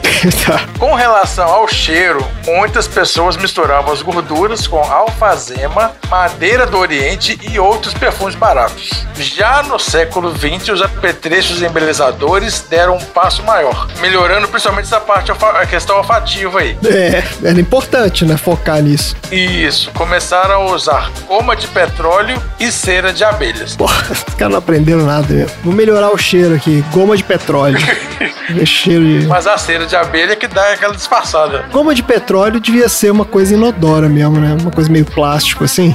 É, pois é. Era, não devia ter cheiro de... Cera de abelha é pra deixar brilhante, né? Pra fazer como se fosse uma. Pra deixar o brilho, é isso aí. Ah, isso É. tem até hoje, né? Esses Aqueles shampoozinhos que tem um desenho da colmeia. Sempre tem Isso, é verdade. A cera de abelha tá aí. um tipo que é de negócio de abelha. De abelha.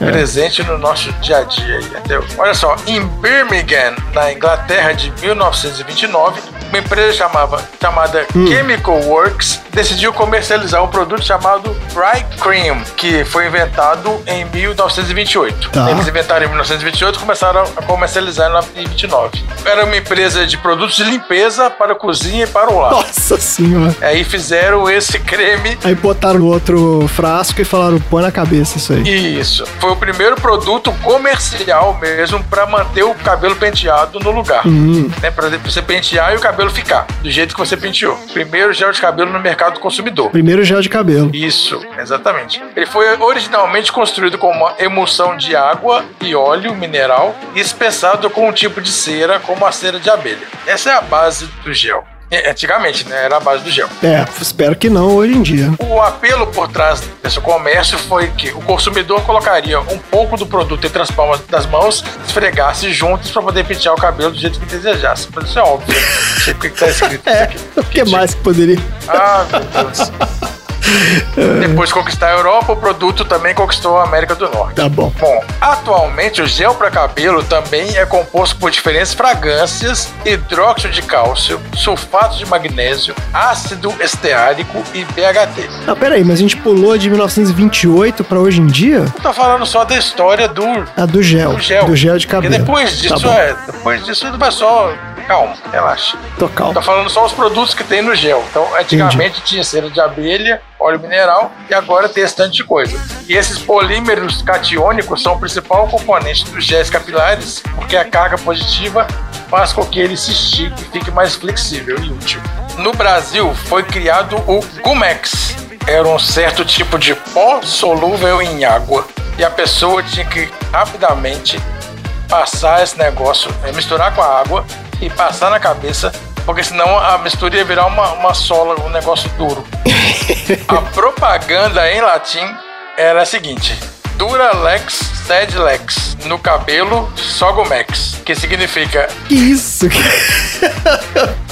É muito Brasil. a lei é dura, mas é a lei. No cabelo Sogomex. Nossa, mas Duralex não é o nome de um, de um utensílio doméstico? De prato. É uma marca. É um tecido doméstico, A marca de prato. É Caraca. uma marca de mas prato. a tradução em latim é a lei é dura, Duralex. Duralex, a lei é A dura. lei é rígida, né? É, Duralex. É isso aí. Duralex. Lex de lei. Isso, exatamente. Duralex, sed lex. Até que Alex é sem lei. Exatamente. Alex é sem lei. Alex é sem lei. né? Que coisa. Então, Duralex, sed lex, no cabelo só Comex. Quem inventou essa frase foi o saudoso Ari Barroso. Ah, E a galera que usava Gomex recebia os, os- os apelidos de engomadinho, lambido, usava o cabelo que boi lambeu, alisadinho e outros apelidos dos anos 60. cara, vou te falar que todas essas gírias aí eu escutei quando era criança, viu? E eu- não era nos anos 60, vamos deixar bem Tinha claro. também o boi lambeu na minha infância. Não, mas os nossos tios que viveram a adolescência nos anos 60 Ah, eu acho que é isso, é. falavam pra gente. e- e- Pais e os tios falavam isso. E eles mantiveram essa tradição aí. Isso aí. A gente ouvia isso muito porque essas pessoas usavam Gumex. Sensacional. Falando um pouco agora da nossa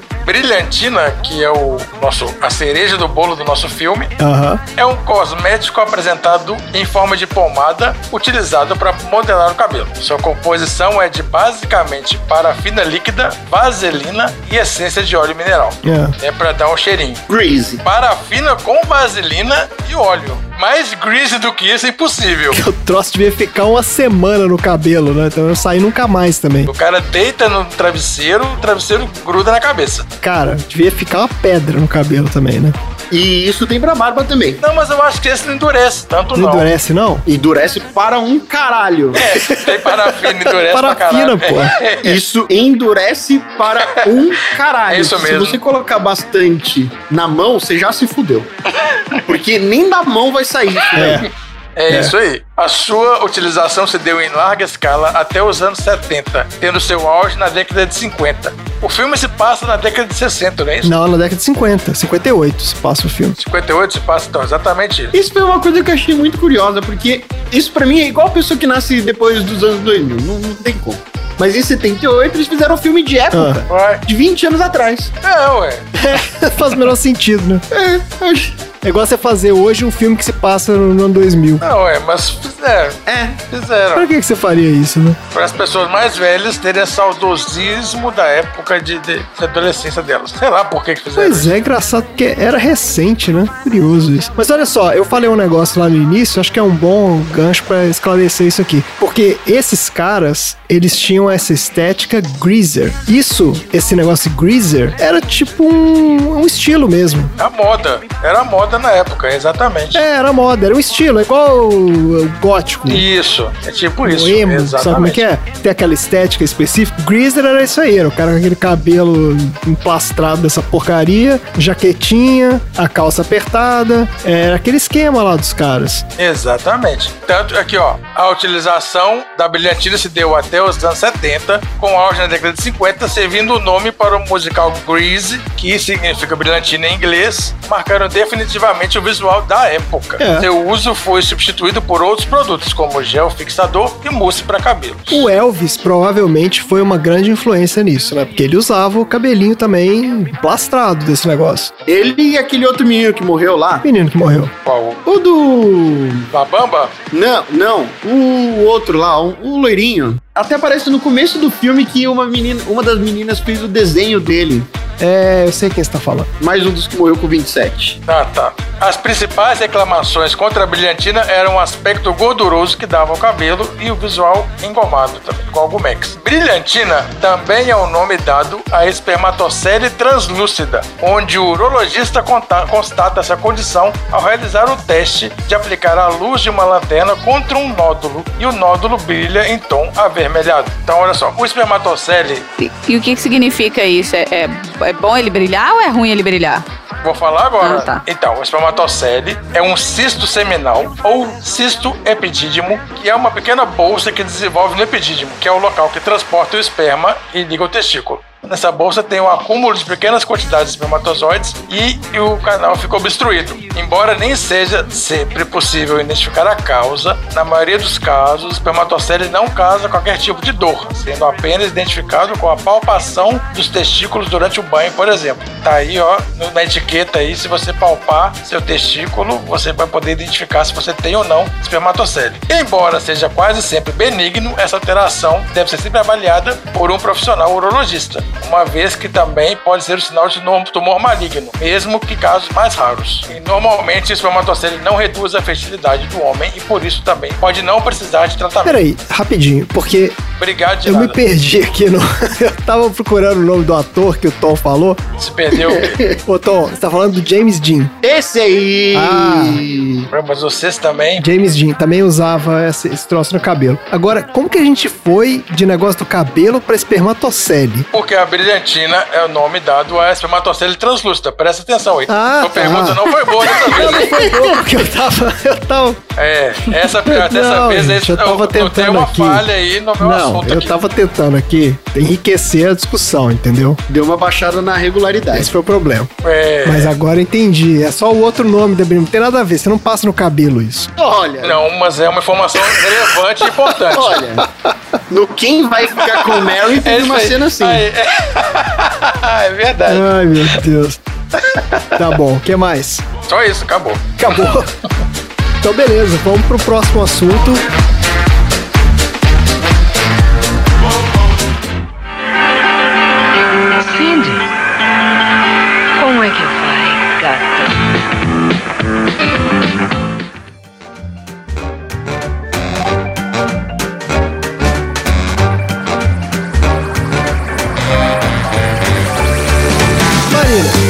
Assunto aleatório da semana? Bom, todo mundo que assistiu o filme, que prestou atenção nas partes realmente importantes do filme, diferente do Tom, que ficou julgando a performance sexual das pessoas, e o Dudu ficou julgando os cabelos. Mas eu prestei bastante atenção no filme. Inclusive, mostrei Não, pra vocês é, detalhes que vocês não prestaram atenção no filme. É verdade. É, gente, pra você ouvinte, o dia que você quiser saber a hora que alguém caiu sem querer no filme e apareceu no frame, o Tom ele consegue achar essas pessoas em todos os filmes. Então é especialista em achar gente caindo em filme. Impressionante. Aquele, quando passa o figurante lá no fundo, tamo, dá uma tropeçada e capota e ninguém nem percebe, o Tom vai lá e aponta o dedo pro cara, manda a cena, ah, beleza. Teve, teve uma parte de continuidade desse filme que eu gargalhava de rir, que era a cena que tava todas as meninas no, no quarto de uma delas, no quarto É. da frente. Aí, É. No quarto É. da frente tomando vinho. Aí, num determinado momento, a Sandy tá com a garrafa de vinho na mão. Aí depois a outra amiga dela corta, já tá a amiga com a garrafa na mão. Aí depois volta pra Sandy, tá na, a garrafa tá na mão dela, aí depois volta direto na mão da outra menina. E fica trocando assim como se fosse mágica. Essa hora eu, eu gargalhava. Se eu não me engano, elas não abrem a garrafa. Não. Porque a menina entrega a garrafa na mão da outra e a menina, tipo assim, ela bebe dali mesmo, com rolho e tudo, entendeu? Tipo, elas não abrem a garrafa. E e a Sandy supostamente bebe dando um gole e ela fica com soluço. Sim. É, mas aí Ah, tem é gente que tem sensibilidade é, ao álcool. É. Então vamos lá, Marina, qual é o seu assunto? Pra mim, a melhor personagem de todas do filme, eu vou ter que discordar de você, Tom. O filme não é sobre a French. O filme é sobre a frente, desculpa. Hum, O filme é a história de uma mulher empoderada fora do tempo, que é a Rizzo. é, é isso mesmo, uma mulher empoderada fora do seu tempo. É verdade. A Weasel é a menina que fica grávida e depois fala, ah, beleza. Mas é porque, é porque ela realmente era uma mulher, gente. É por isso. É. É, porque ela tinha 33 anos, né? É, tem isso também, né? Que ela já era. Exatamente. Ela era mais isso. madura Ela ali que as outras. É, Pra época, inclusive. tinha isso também. Então, assim, você via que ela era uma mulher sexualizada, né? Uma adolescente sexualizada e segura do que quer e vai atrás do que quer e não fica de, de meias palavras. E, obviamente, ela é muito criticada por isso. Quando ela tá com a suspeita de gravidez, o boato vai para todo mundo em 30 segundos. Nossa, aquilo ali. E não tinha celular, não tinha WhatsApp, não tinha nada. E 30 segundos todo mundo já tá sabendo. É. Que é literalmente a distância do banheiro até o carro. É isso mesmo. É Já verdade. tá todo mundo sabendo. É, e a escola, todo mundo julgando e apontando. E todo mundo sabe que esse filme se passa, né? A história se passa em 1958, certo? Exatamente. Isso. É isso aí. Eu quero trazer pra vocês hoje os direitos das mulheres que foram conquistados depois de 1958, Olha, Opa. Aonde? Em qual país? nos Estados Unidos. Ah, tá bom. Maravilhoso. Que pau. Eu tô, né? Que, que a Rizzo é que a Rizzo foi precursora. Eu, que eu quero mostrar o tanto que ela é fora. É, o tanto que ela é fora da caixa, o tanto que ela era precursora nisso. Logo depois de 1958, em 1963, a Lei de Igualdade Salarial foi aprovada pelo Congresso americano. Essa lei prometia salários equitativos para o mesmo trabalho, independente de raça, cor, religião ou sexo do trabalhador. Hum, Como todos sabemos, existe essa batalha até hoje, ou seja, né? até hoje, isso que eu ia falar. Tipo, essa aí tá rolando até hoje, né? O papel aceita tudo, né? Até ali não era lei. Até ali, Porque teoricamente, você, a partir daquele momento, você poderia processar seu empregador. é. Supostamente você pode, né? Hoje em dia. Sim. O que não significa muita coisa também. Então, quer dizer, né, até essa época, isso não era nem considerado um É. direito, né? Era uma Exato. coisa meio. Ah, foda-se, se é mulher, eu vou te pagar menos. Isso aí. Já em 1964, foi aprovado a Lei dos Direitos Civis, onde era proibida a discriminação sexual no emprego. Ou seja, você não podia discriminar a vaga de emprego por sexo. Ah, não posso abrir uma vaga só pra homem uma vaga só pra Não. mulher. Olha só. Você sabia que tinha uma história que o Walt Disney teve um problema com isso? Não. É que na Disney, ele as mulheres só podiam ser coloristas, não podia ter mulher desenhista, tipo animadora, né? Tinha os anim- animadores eram homens Uhum. Nossa. E as mulheres só coloriam. E nessa época começou a rolar umas greves lá, o pessoal começou a reivindicar, para com essa porra. Mas ele rolava isso, uma, uma segregação lá. Se teve um cara que teve problema trabalhista, esse cara se chama Walt Disney. Esse cara, gente, é, olha só, hein? A gente, tudo bem, o cara tem um legado aí, mas é um cara complicado também, viu? Oh. Um cara complicado. É. Mas não estamos falando de Walt Disney agora. Não estamos falando de Walt Disney, estamos falando da Rizzo, que é a nossa heroína do filme. Vamos lá, Rizzo. Próximo, o que mais? O presidente Lyndon B. Johnson, que vocês vão perguntar, presidente da onde? É, Ele foi o 36 presidente dos Estados Unidos, eu pesquisei. Sim, Lyndon Johnson. Eu não Ah, mas é sabia. conhecido.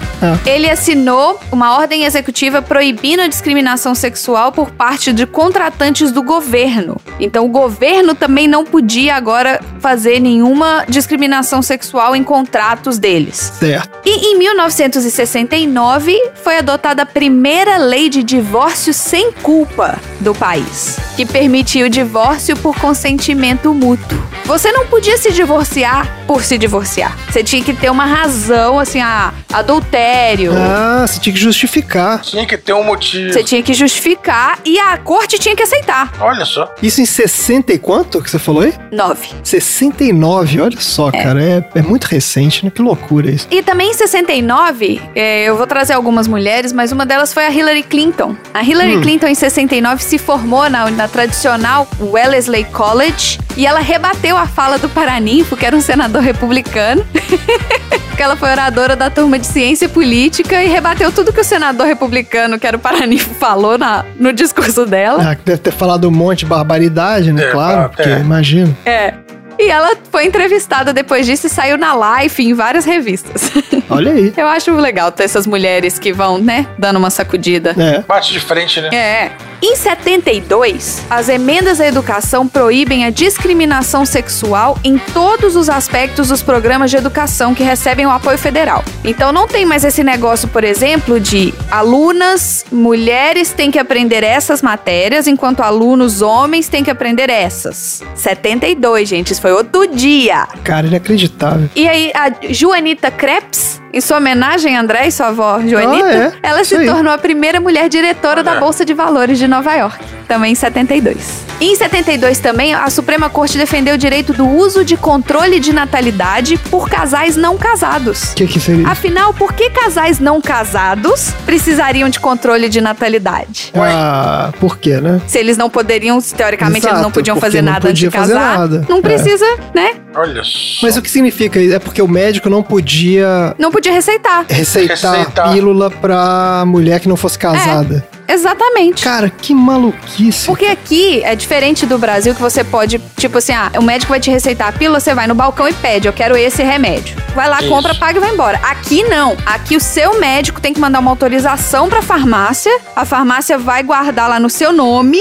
Você chega lá, apresenta seu RG, eles te entregam o remédio. É. Você não pode Isso simplesmente chegar lá e falar, me dá um desse. Pra remédios como esse. É, exato. É porque é como se fosse aqueles remédios que no Brasil são os de tarja preta, que você tem que ter um Uhum, controlado, é. controlado. Só que nos Estados Unidos isso é uma, coisa muito maluca, porque tem um monte de remédio que você pode comprar ali na, na prateleira, no balcão, É. né? E um monte de remédio que você não pode. Então, assim, tem que ser o médico que manda lá e você vai lá e pega. Pois é. Olha só. Curioso isso. Quer dizer, então não, mulher não, Não. podia. Mulheres Mulheres não casadas, é. É, com não casais podiam. não casados, é. Em 73, por uma decisão da Corte Suprema da referência de Roe versus Wade. É, isso é um marco da jurisprudência americana. Essa decisão foi a legalização do aborto. Olha. Pois Foi a é. legalização ou foi a descriminalização? Eu sempre fico na dúvida. Torna o aborto legal. Torna legal. É. Tá. Em 74, a discriminação habitacional com base no sexo e a discriminação por crédito contra as mulheres foi proibida no Congresso. Discriminação habitacional. Ou seja, se você queria comprar uma casa e você é uma mulher solteira, Nossa. ou vai gente. estar no nome de uma mulher, você tem taxas diferentes do que no nome de um homem da mesma idade com o mesmo Nossa. trabalho, por exemplo. Que isso, gente. Inacreditável. O Supremo Tribunal Federal americano determina que é ilegal. Olha, gente, eu tive que ler três vezes pra ver se eu tinha traduzido isso certo. Então vamos lá. Determina que é ilegal forçar mulheres grávidas a tirar licença maternidade sobre o pressuposto de que elas são incapazes de trabalhar em sua condição física. Como é que é? Não entendi isso. É, Aqui nos Estados Unidos, licença maternidade não é remunerada. Ah, tá. Então eles forçavam a mulher que estava grávida a se afastar. Durante o período da gravidez todo? Ah, ela tinha que tirar a licença durante a gravidez, não é depois. É, Porque ela tava grávida, ela não ia conseguir fazer o trabalho dela grávida. Nossa. Mas mesmo assim ela ia ficar afastada sem remuneração. E sem dinheiro. Licença maternidade não é remunerada aqui. É, Ah, não é remunerado. que bacana, que bacana que eles fazem. Legal. O que você tem é a garantia do emprego na volta. Exatamente. É, é importante dizer isso, que também não há tempo mínimo pra É. licença maternidade. Como assim não há tempo Você mínimo? não pode ficar quanto tempo você quiser com o seu bebê. Eu já vi isso acontecer de mulheres ter o bebê, três semanas depois voltaram a trabalhar. Já tá voltando a trabalhar. Ah, É. ainda mais é, porque não Ainda é, mais é- quando é não, não é remunerado. remunerado. Exatamente, pô. A pessoa tem que pagar a conta, não tem Pois essa. é. Não, é uma loucura, né, cara? Absurdo. Em 75, o Supremo Tribunal nega aos estados o direito de excluir mulheres dos júris. Porque os caras ainda podiam fazer isso. O júri podia ser composto só por homens. Provavelmente brancos. Devia ser, né? É. E se podia, porque devia fazer, né? A lei de discriminação da gravidez também proíbe a discriminação contra mulheres grávidas, discriminação em geral. Hum.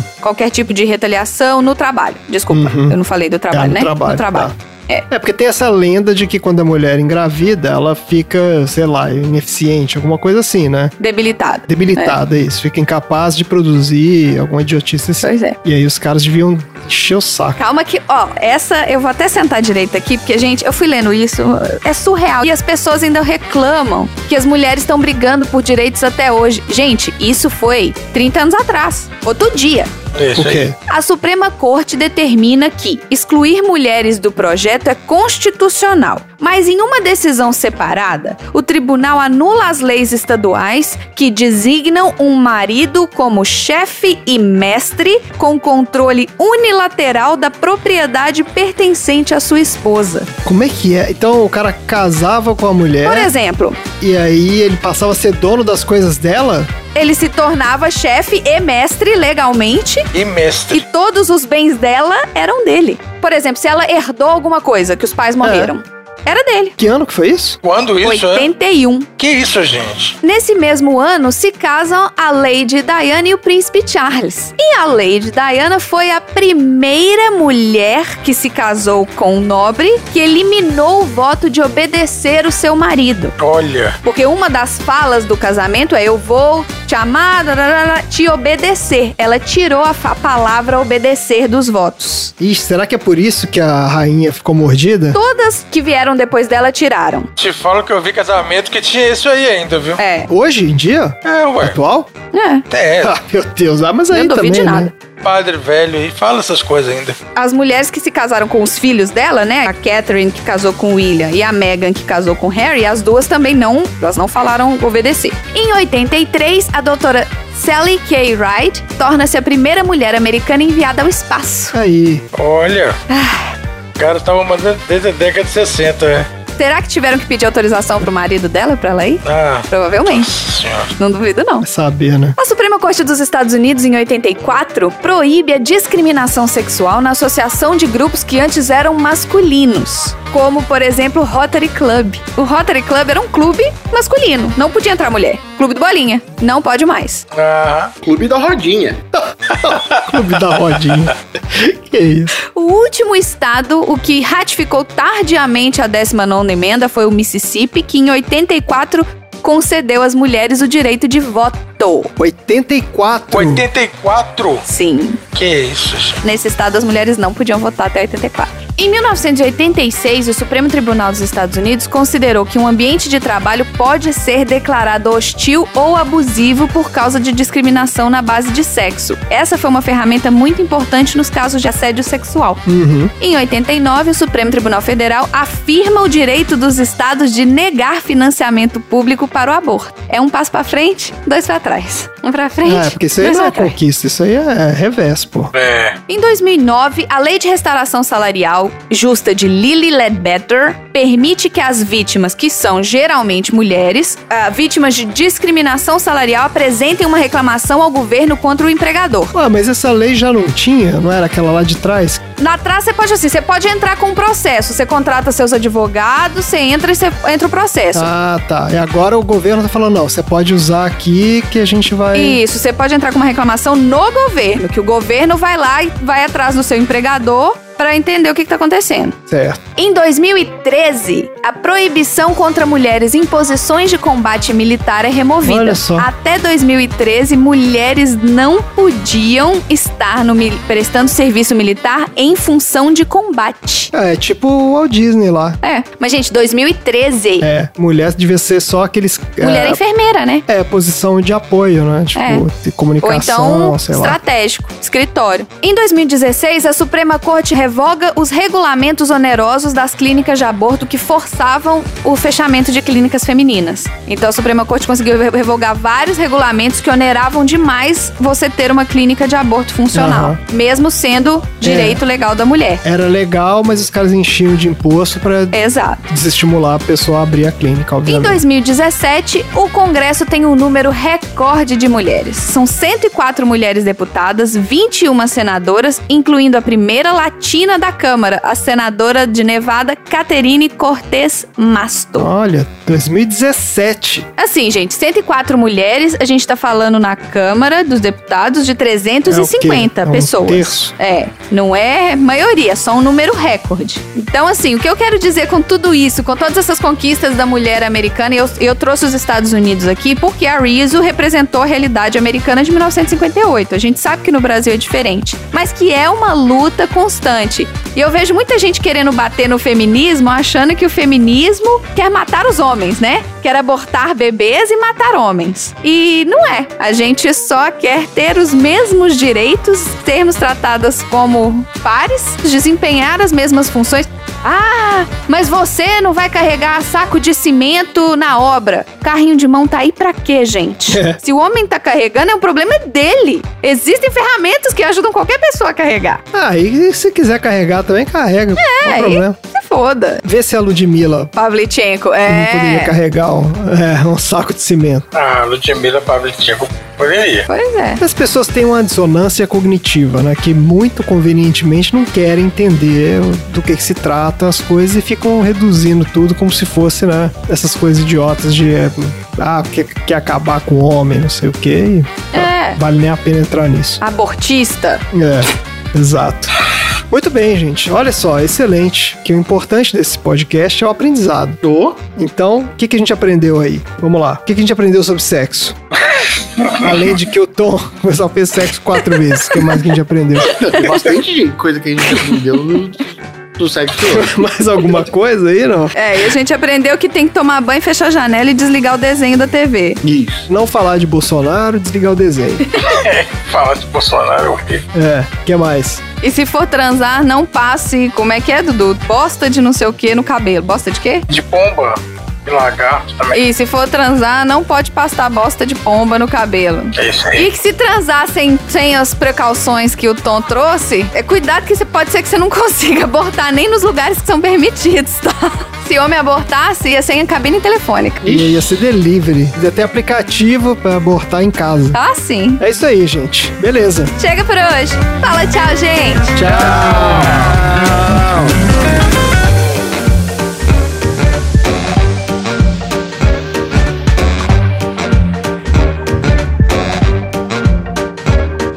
Fim da sessão.